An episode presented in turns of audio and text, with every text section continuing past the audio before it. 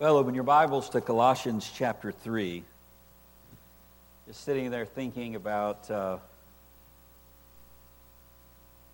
what I'm about to do, preaching, and my mind went back to a funny Father's Day story that John MacArthur told years ago about one of his children coming to him, and he was praying with him. His youngest son, I believe. And he said, Dad, um, he said, I, I, was, I was thinking, you know, when, when, when you're in the pulpit, um, you're pretty special. John said, I thought, you know, that makes me feel pretty good. He said, but he finished the, the sentence and he said, but, but the rest of the time, you're not that special at all. MacArthur used that as, a, as an analogy for what actually happens whenever someone's preaching. Um, just a human being, flesh and, and bone, flesh and blood. Nothing special about them at all.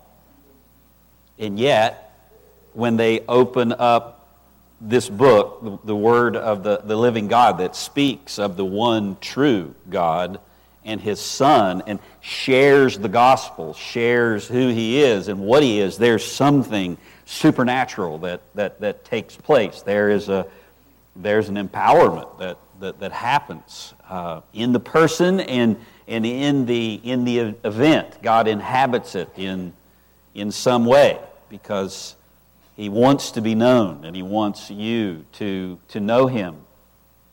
And so that's how I feel the, the, this morning. Not very special at all.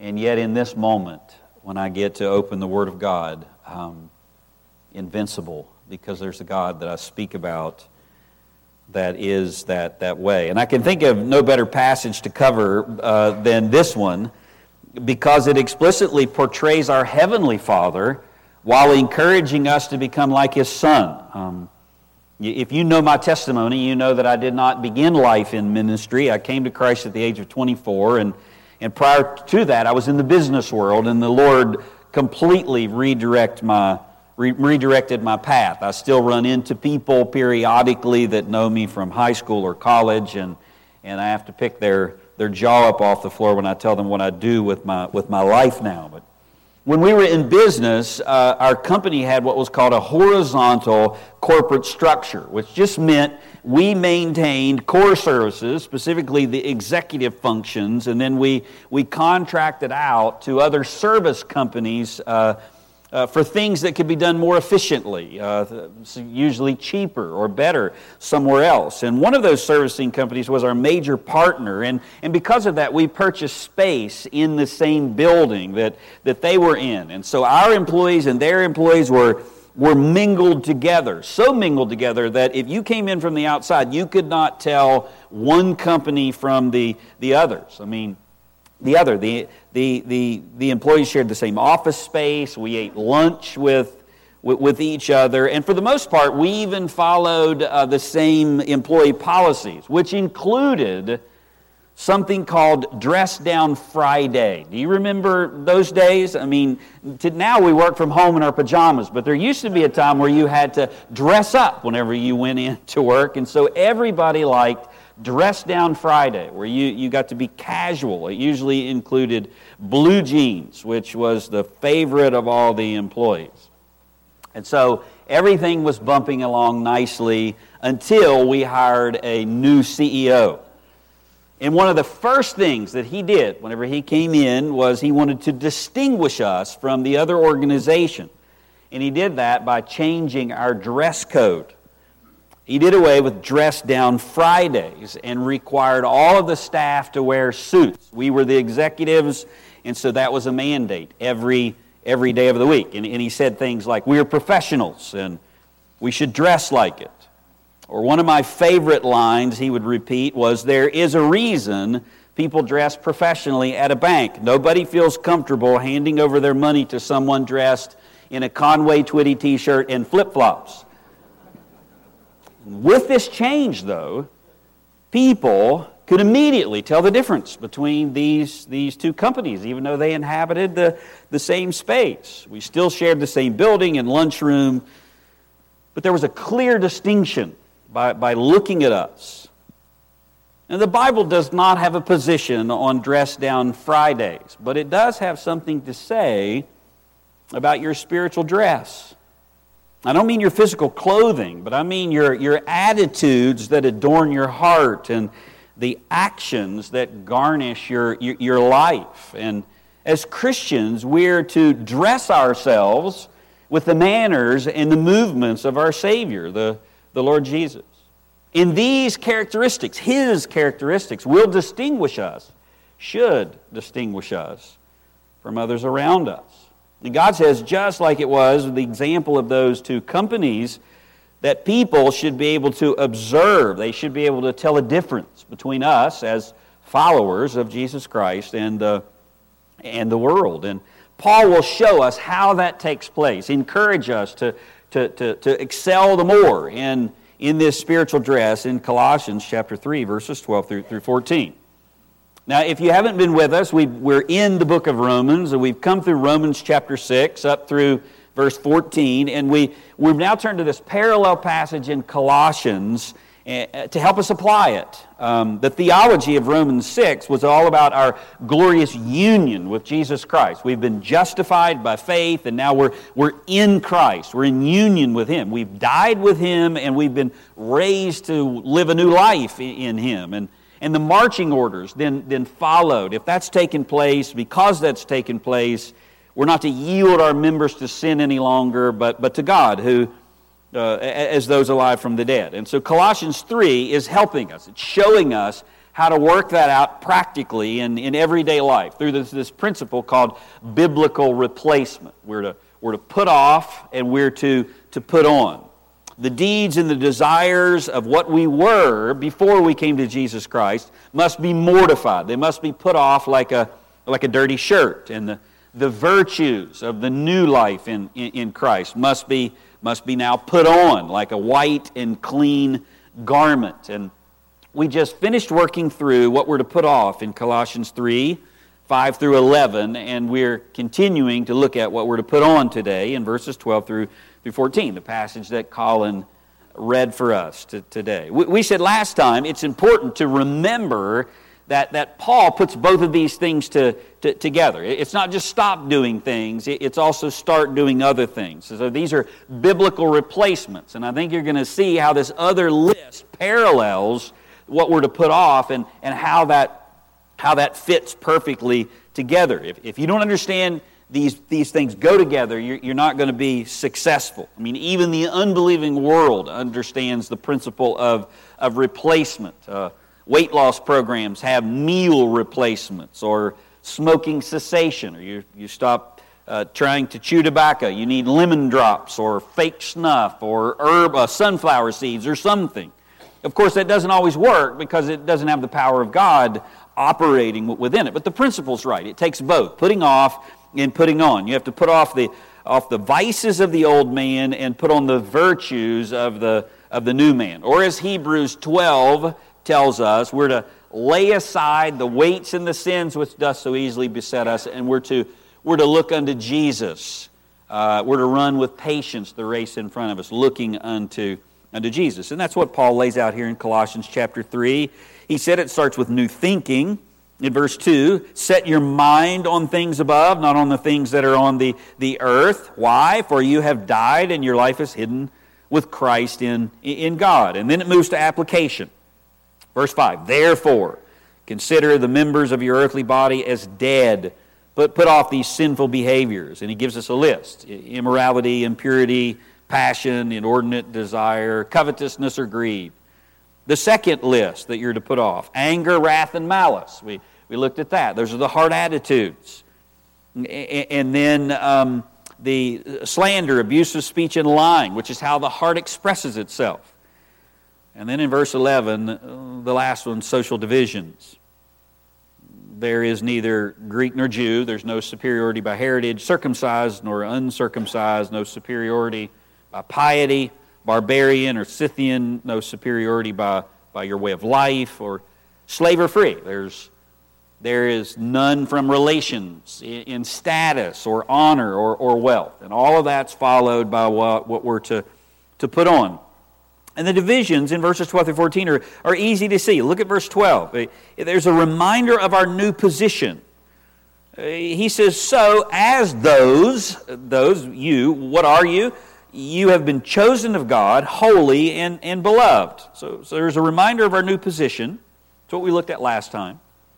And then there's a call to clothe yourself with five virtues. As someone like that, you're to put on a heart of compassion and kindness, humility, gentleness, and, and patience.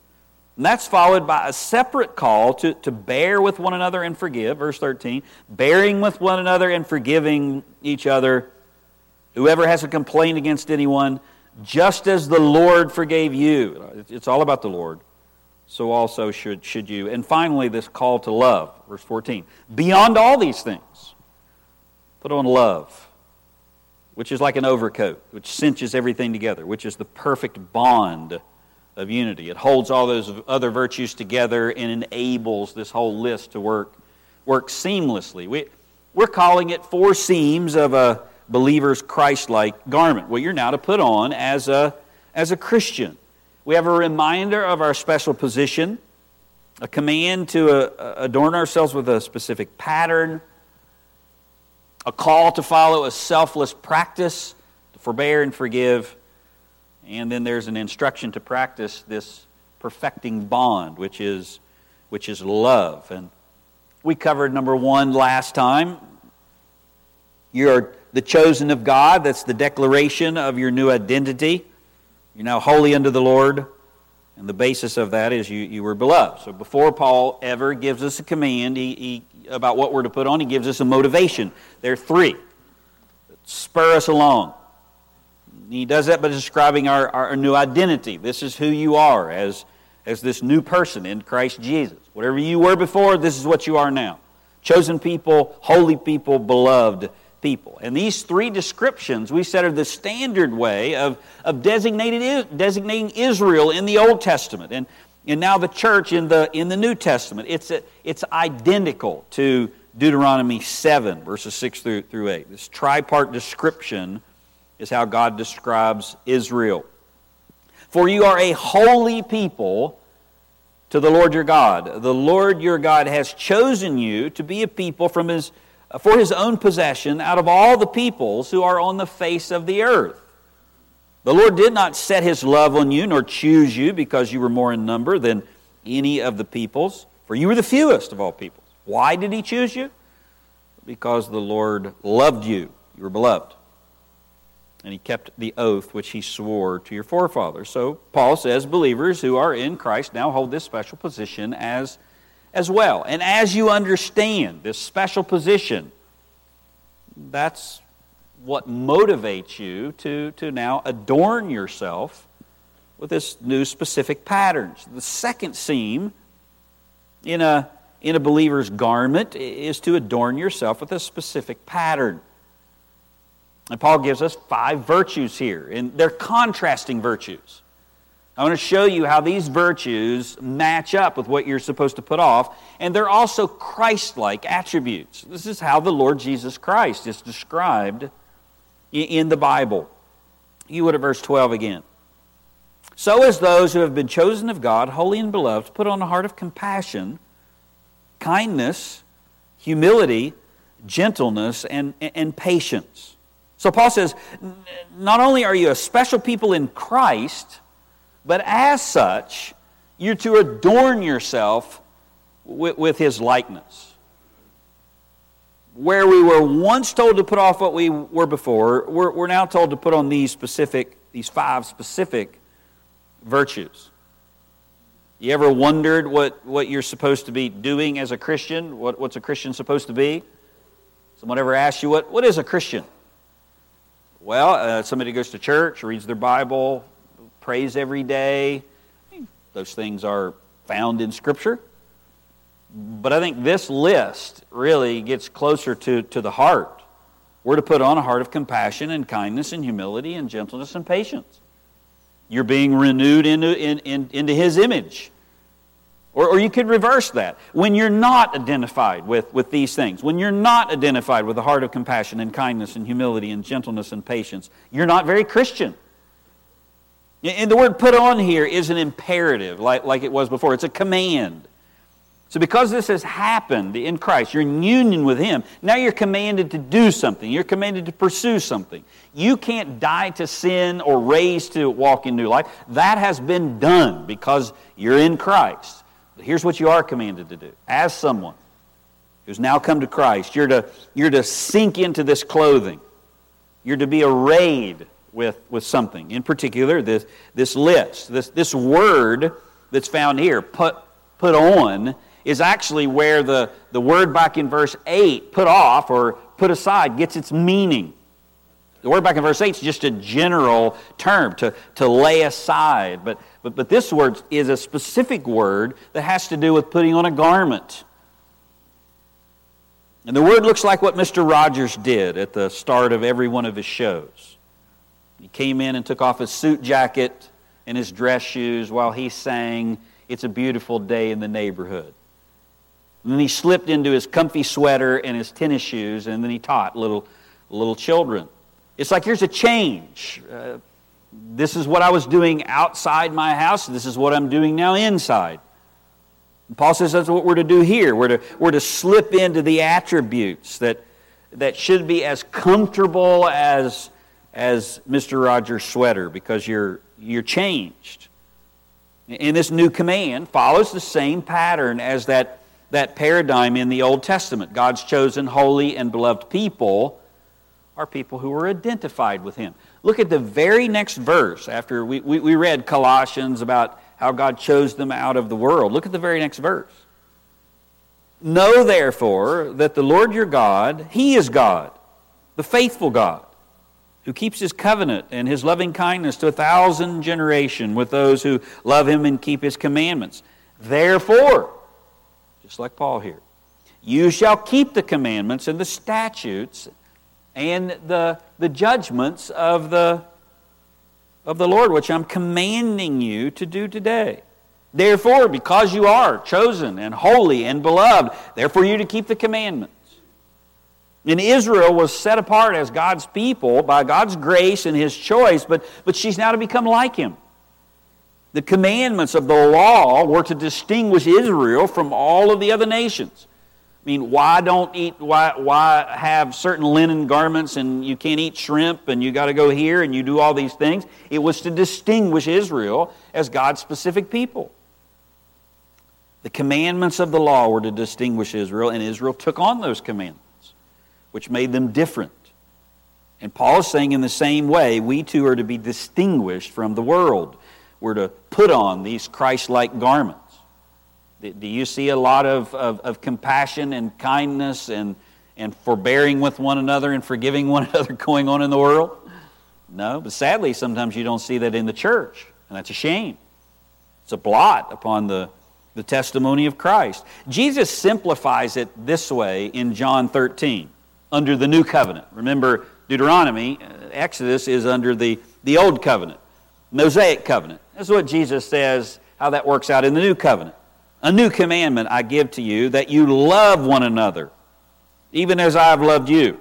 That you also love one another. By this, all men will know that you're my disciples. You'll be distinguished from everyone else if you have love for one another. So, in the, the, new covenant, not the Mosaic one, will not be known by the external distinctions of the law or ceremony. All of those things are shadows that have passed away. They're, they're not distinguishing us from the, from, as God's people from the unbelieving world, but, but by love that comes from our hearts. That's what will distinguish us. Where the, the law is now written, which is Probably why Paul ends this list the way he does in verse 13. Above all these things, put on love. And you say, well, what is love? I mean, that's, that's kind of nebulous. That's kind of fuzzy. Well, well, we'll come back to this list of five virtues, and you'll find something to sink your teeth into. That's where Paul ends, but before he gets there, he lists out these, these five virtues that you're to pursue. And there's a reason that he does that. Two, two reasons, in fact. And the first is that these things are exact opposites of the five vices that you find in verses 5 through 9 that, that we're to, to put off. Um, look at uh, verse, verse 9, or verse 8, I should say. But now you also put them all aside anger, wrath, malice, slander, abusive speech from your mouth, and do not lie to one another. Why? Since you've laid aside the old self with its evil practices. And verse 10, and have put on the new self, who is being renewed in the true knowledge. What does that self look like? Verse 12. So, as those who have been chosen of God, holy and beloved, put on a heart of compassion. Not, not, not um, uh, anger, wrath, and, and malice, not bitterness, but, but a heart of compassion and kindness. It's an intentional parallel. Anger, wrath, and malice are hard attitudes. And they're to be replaced by a heart of compassion and, and kindness. That's the cure for a bitter and angry heart compassion and kindness. Now remember the context here. He's speaking to Christians, he's speaking to believers. If you don't know Jesus Christ, you don't have any ability to do this or even a desire to do this. You want everybody to be that way to you, but it's fine to be angry and wrathful and, and malice. You need a heart change, you need a new engine. Once you get this new engine, though, this is what you're commanded to, to do. Christians aren't to be angry and wrathful and malicious.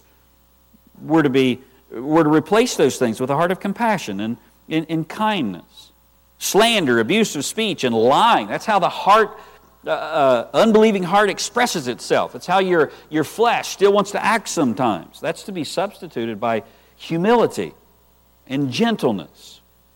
And, when, you're not, and when you're not acting with humility and gentleness, you're not being very Christian. That's what comes out of you instead of biting words as a believer. Humble words, a gentle spirit racial and social prejudices that come from a variety of differences in verse 11 circumcised and uncircumcised and slave or free that's to be exchanged with patience forbearing with, with one another we bear the differences of others god doesn't say he erases the differences there are all kinds of differences male and female and differences in, in status in life and rich and poor and all those things jesus says you always have the poor with you he doesn't erase any of those things but he says you're not to focus on them. They're meaningless in, in, in Christianity. It's Christ who is all and, and, and in all. And so you forbear with those differences. That's what a Christian does with the differences. Don't rise up and attack. And so this list complements one another. We're people who have put on a new, new identity, and we're not who we were. We are now associated with Jesus Christ as his follower, and because of that, we're to cultivate a life that that's like His. I mean, what does it look like to put on Christ? Well, Colossians gives the answer right here with these five virtues. But the second reason that Paul chooses this list and doesn't just say love like Jesus does is this list specifically describes our Savior. I don't know if you recognize it or not, but the specific characteristics in this list are all used in the Bible to define Jesus Christ. I mean, these words are how Jesus is described in Scripture. He has a heart of compassion, doesn't he? He's humble. He's kind. He's gentle. He's patient. Of course, there are plenty of other places in the Bible that remind us that he's also a consuming fire, so he's not to be trifled with. But when God wanted to, to reveal himself, he came in the person of Christ. And Christ displayed God. And, and so before we get to what we're commanded to do, think about what this says about your Savior. I mean, these virtues are associated with Him. This is what He's like. Isabella and I were talking the other night, and she came to me with her Bible and was asking some questions about Revelation. Some questions that I told her I have those questions too, and I can't wait to ask God for the answer when I get to heaven. But during that conversation, she, she said, Daddy, what's God really like? I'm sure you've thought of that before.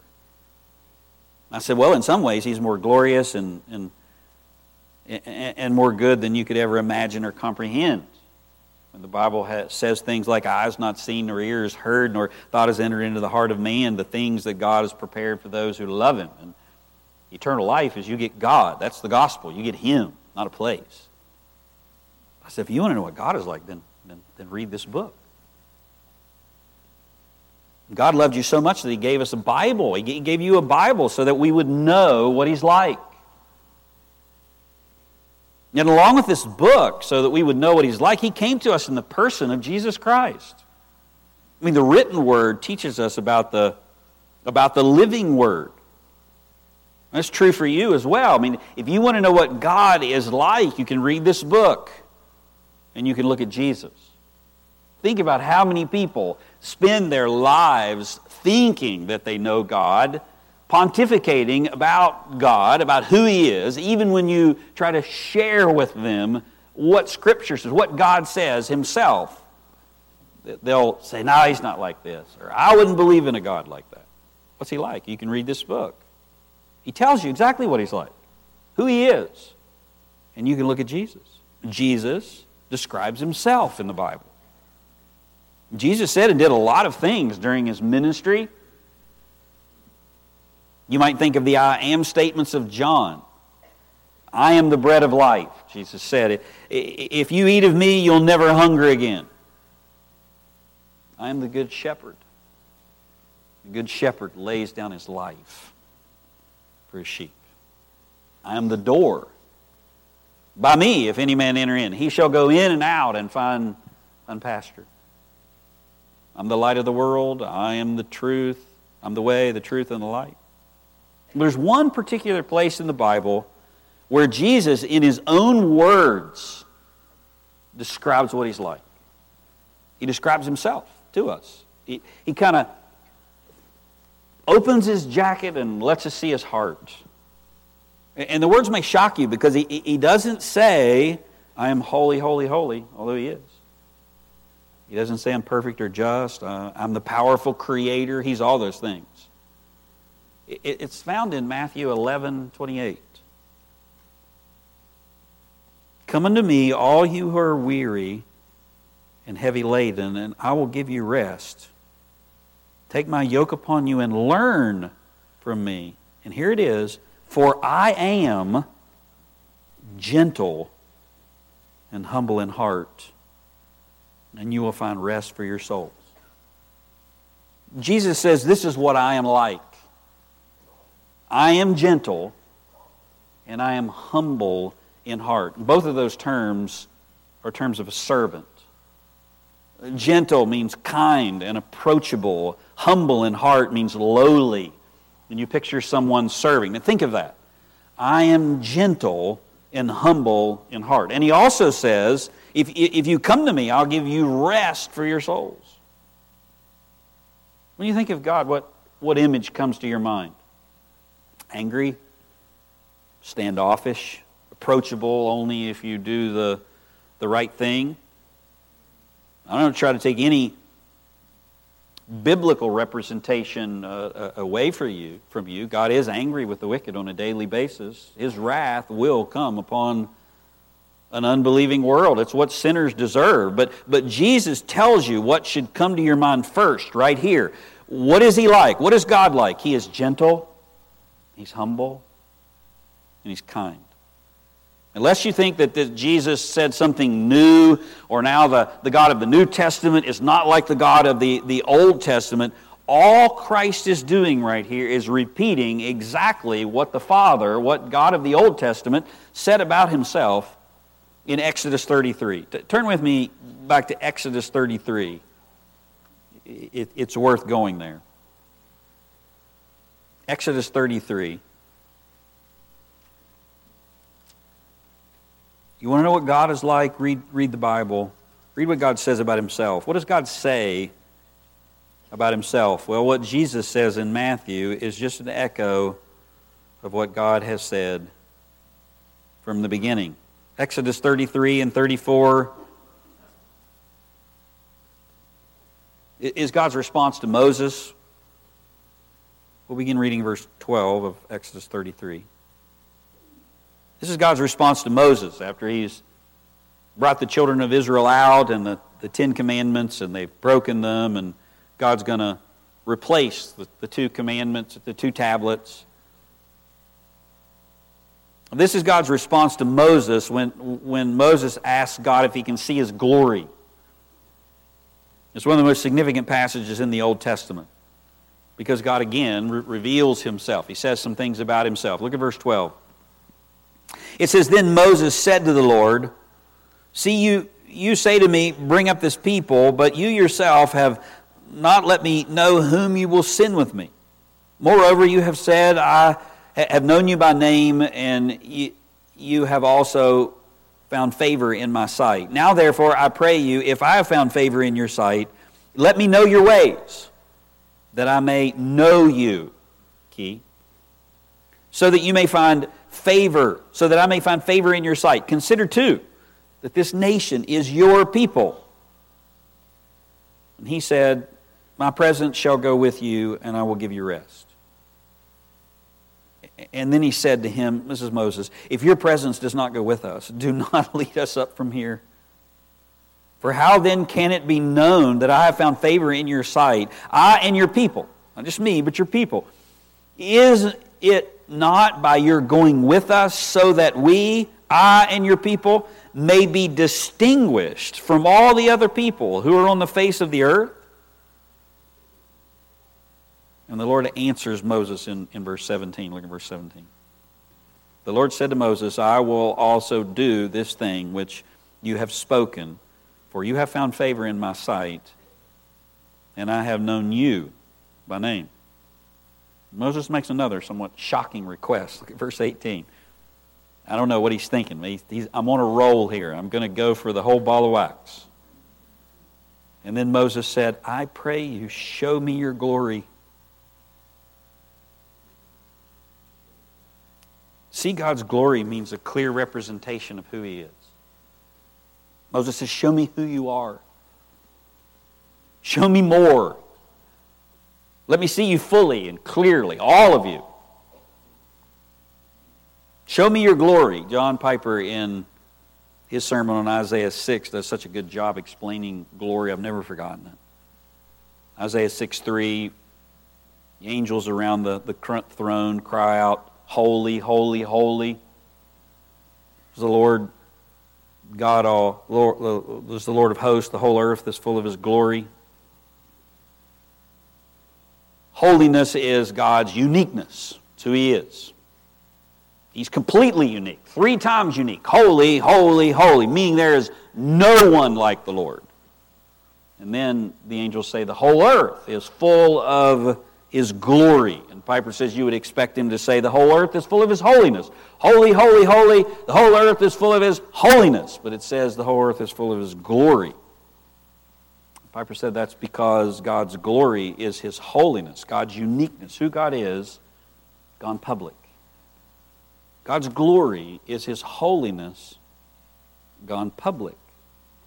God's glory is an expression of, of who He is. And so when the Bible says that you're to, you're to do all for the glory of God or you're to live for the glory of God, it means that you live to put who God is on display. You live your life in a way that, that you, you display Christ, you display God. And, and so when Moses asked to see God's glory, he's asking God to show him who He is. And look at how God answers Moses in verse 19.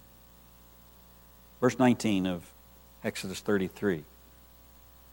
And he said, That's the Lord. I make my I myself will make all my goodness pass before you, and will proclaim the name of the Lord. The name of the Lord is who God is. I'll proclaim it before you. And I will be gracious to whom I will be gracious, and I will show compassion to whom I will show compassion. But he said, You cannot see my face, for no man can see me and live. Then the Lord said, Behold, there's a place by me, and you shall stand there on the rock, and it will come about while my glory is passing by that I will put you in the cleft of the rock and cover you with my hand until I have passed by. Then I will take my hand away, and you shall see my back, but my face shall not be seen. And God says, No one can look upon my fullness and, and, and live. No, no human being can fully take God in, in flesh and blood. He, he's so unique and so glorious, we cannot consume all of Him without being, without being, being consumed by Him. And so he tells Moses, I'll give you a glimpse. I'll, I'll give you a glimpse of what you see, but then I'll proclaim my name to you. I, I will allow my glory, the public display of my holiness, to pass by, and, and you can see its fumes. You, you can see the wake in the water, some commentators have, have said. It's like the fragrance that remains in the room after someone with the most satisfying perfume departs. Moses, in your sinful human state, you cannot look upon who I am, but I will allow you to see who I am by showing you my works and by proclaiming my words. And in the same way, we, we can see who God is by his works and by hearing his words. The heavens declare the glory of God. The church is the pillar and ground of truth. The, the gospel changes people. The, the love of Christ is in our hearts, sweetens us, and sweetens our life. And that's what God is like. His works. He's good and powerful. You, you can see him in, in creation. Creation shows us that. He's powerful. He's good. He gave you taste buds. Taste buds with all different types of abilities so that you can taste things that are sweet and sour and, and you can enjoy the Father's Day dinner that you're about to enjoy. He's truthful and he's stabilizing. He's provided the, the church of the living God to, to uphold truth in a world that's completely lost at sea and falling apart He's the hope of sinners, transforming them. People who have no hope whatsoever on their own and know it, know they're bankrupt, their sin has overtaken them. He can transform them, change them into new people, new creatures. And he's the one who loves you when, when no one else will, and no one else would, and when no one else should. But the scene doesn't stop there. Look at Exodus 34. Because he says, I'm going to proclaim the name of the Lord. He passed by and Moses saw something, but Moses has to hear something still. What is God going to say about himself? Verse 34, verse, chapter 34, verse 1. The Lord said to Moses, Cut for yourself two tablets of stone like the first. He's renewing the covenant. And I will write on the tablets the words that were on the first tablets, which you broke be ready by morning and come up in the morning to Mount Sinai and present yourself there to me on top of the mountain. Can you imagine that? No one shall come up with you, but let no one be seen throughout all the mountain. Let no flocks or herds graze opposite that mountain. And so Moses cut two tablets of stone like the first, and he rose early in the morning and went on Mount Sinai, as the Lord had commanded him, and he took in his hand two tablets of stone Here's the covenant renewed. But the significance now is not what Moses sees with his eyes, but what he hears with his ears. Look at verse 5. The Lord descended in the cloud and stood with him there and proclaimed the name of the Lord. Here's the other half of what he promised Moses. So God comes shrouded in a cloud and he speaks with a clear voice. What does God say about himself whenever he speaks? Verse 6 The Lord passed before him and proclaimed, The Lord, the Lord, a God merciful and gracious, slow to anger, and abounding in steadfast love and faithfulness, keeping steadfast love for thousands forgiving iniquity and transgression and sin, but who will by no means clear the guilty, visiting the iniquity, the iniquity of the fathers on the children and the children's children of the third and fourth generation. This is the first time in the Bible where God proclaims who He is. These are God's own words about Himself, not what you imagine, not what I tell you, not what you read or hear. What is God's like? Uh, what, what is God like? Who, who is He? When he is he's made known, what, what does he lead with when he describes himself? What is what's God's front foot forward? What what does God put at the top of his resume? What does he want you and everyone else to know first and foremost about him? There are plenty of other things to know, but what, what does he want you to, to know first and foremost? Well, that he's a covenant making and keeping God. The Lord, the Lord, those are capital letters in, in your Bible. That's the name Yahweh. That's the, that's the covenant name. That's what he leads with. Who is he? Let me tell you who I am, Moses. You want to see my glory? Here's my glory. I'm a covenant making and keeping God. Moses asked earlier at the burning bush when, when whom shall I tell the children of Israel sent me? And God answered, Tell them I am. Tell them I am the one who is. But then he says in the very next verse, God further said, God furthermore said to Moses, Thus you shall say to the sons of Israel, The Lord, that's this word, capital O R D, the Lord, the God of your fathers, the God of Abraham, the God of Isaac, the God of Jacob, has sent me to you. This is my name forever. What displays God's glory? Chooses a people out of the world and he makes a covenant with them and that covenant is unbreakable. It's based on Him and Him alone. The God of the covenant, that's who sent you because I am their God and they're my people. And this covenant making and keeping God is gracious. He's compassionate. He's merciful. He's kind. What does that look like? It looks like he's slow to anger. Or to use Peter's words, he, He's, he's long suffering. He's, he's patient. He's not desiring any to perish. He's slow to anger. He's abounding. Think of this slow to anger. He's abounding in steadfast love, in covenant love and, and, and faithfulness. You notice anything similar about these words? You should. The exact same thing that Jesus summarizes in Matthew 11 when he says, I'm gentle and lowly. I'm slow to anger. I abound in steadfast love, and, and he gives rest to any soul who comes to him. He, the Lord here, he keeps steadfast love for thousands, forgiving iniquity and transgression and sin. He, he's forgiving the sins of thousands and forgiving thousands of sins. You think, have you ever thought how many sins God has forgiven in your life in particular? Sins that you don't even know that you've committed? Can you think of how many sins, the sins of everyone who has come to God for forgiveness? Collectively, how many sins God has forgiven? How many sins do you have? God says He can forgive all of them if you'll come to Him. It's not just sin, falling short of God's glory, the arrow failing to hit the, hit the target, it, but transgressions, he says here. He, keeping steadfast love for thousands, forgiving iniquity and transgression and, and sin, transgressions. God forgives that when, when you do exactly what you know is wrong. There's a line in the sand and you just don't care. And that don't care is the iniquity, the rebellion and desire in your heart that wants to do it to begin with. God doesn't just, you're just not, you're just, I've just made mistakes. God forgives mistakes. But God also says you're a transgressor.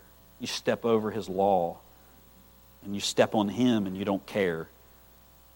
And he forgives that transgression and iniquity as well. That's what God is like. That the God that comes to your mind whenever you hear the name Jesus, you know this God? I don't mean know of him. I mean, do you know him personally?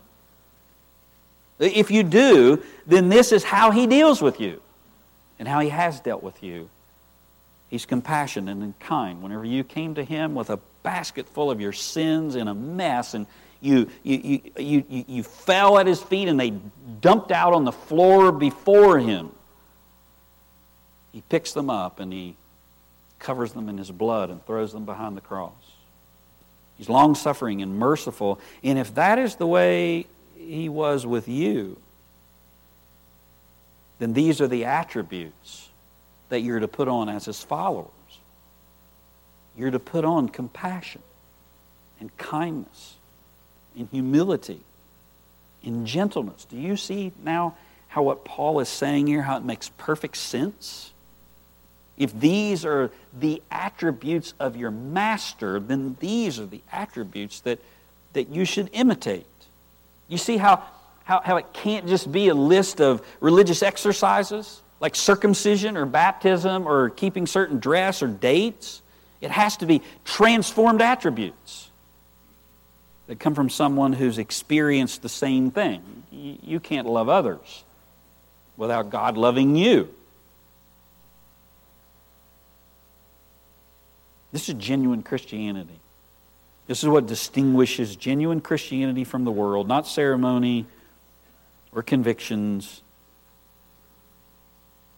This is what you now have the power to become because you've died with Christ and because you've been raised to, to live in this new life. And, and that true reflection is why God has left you here and didn't just take you to heaven. Why, Lord? Take me to heaven. Save me and take me to heaven. No, I'm going to leave you here so other people will know who I am by my works and my words because you're going to do my works and you're going to speak my words because you've experienced both of those things. It's, it's what an unbelieving world needs to see in order to grasp God. It, it's to be a witness. That's what it means to be a witness.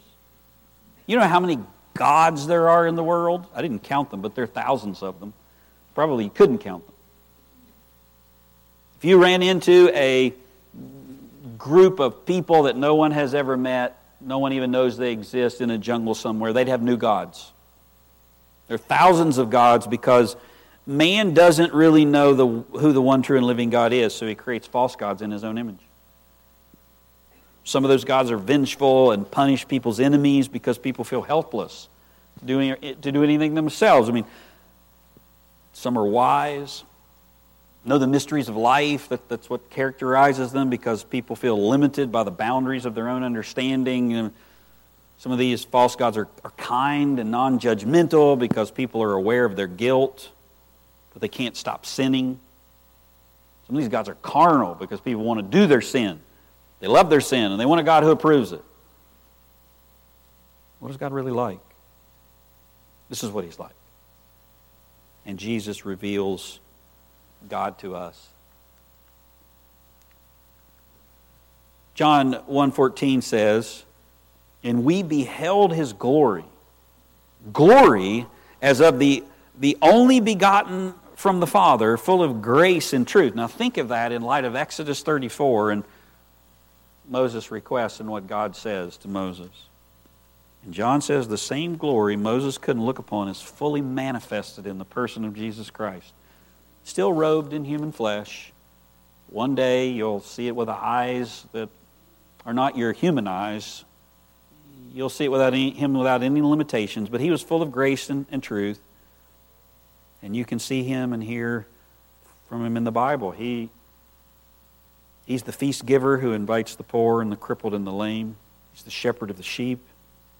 He's the groom who eagerly waiting comes for the bride. He's the shepherd who leaves the 99 to go after the one lost sheep. He's the woman who searches diligently for the single coin. He's the prodigal's father who shamelessly runs to meet his belligerent and sinful son.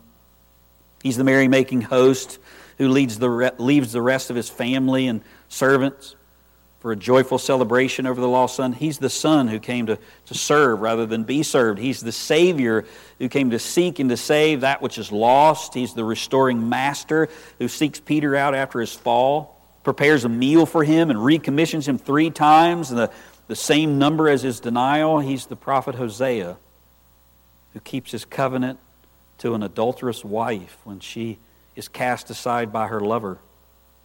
He purchases her from the slave market, covers her nakedness, brings her home, bathes her, and dresses her in the finest clothing.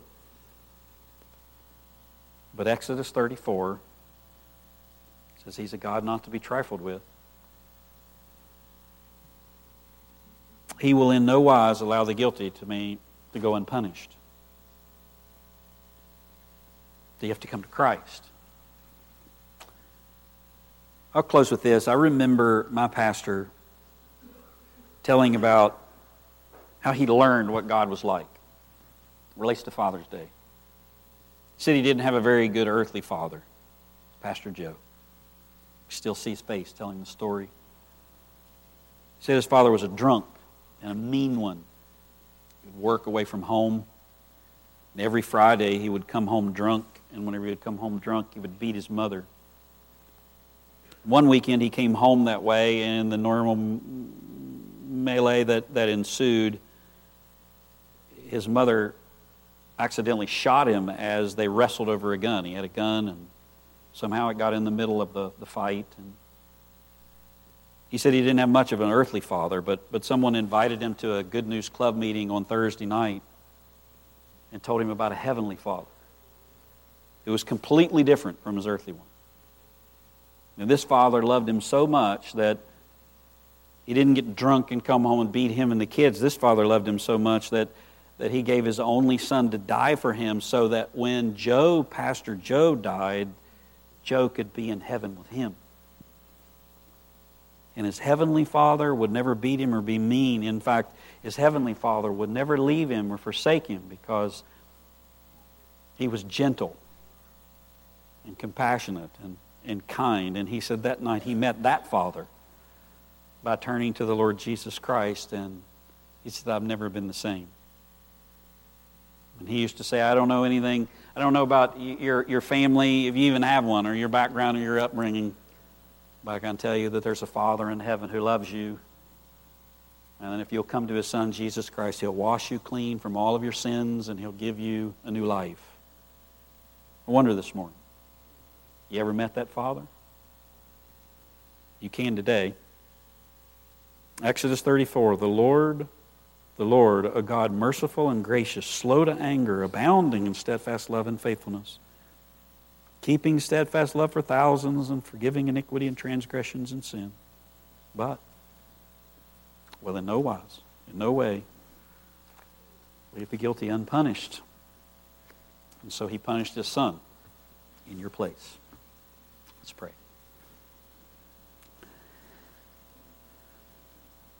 Heavenly Father, we are not special, but you are.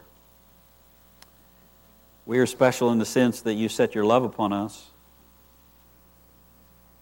So many thoughts that we have that are from us, so many ideas from the world, and yet you show us plainly who you are, who your Son is. You're gentle and lowly, and you will give rest to anyone who will come. You'll transform us and change us. You won't leave us as we are. You'll, you'll then give us things to do, like putting off the old ways and putting on new ones, so that we might then show other people how to find this same merciful Father that's found us. Help us to do that, Lord, as Christians. And if there's anyone who's never met you, I pray today would be the day that you will have opened their eyes and that they would bow the knee after running for a long time to you. In Jesus' name, amen.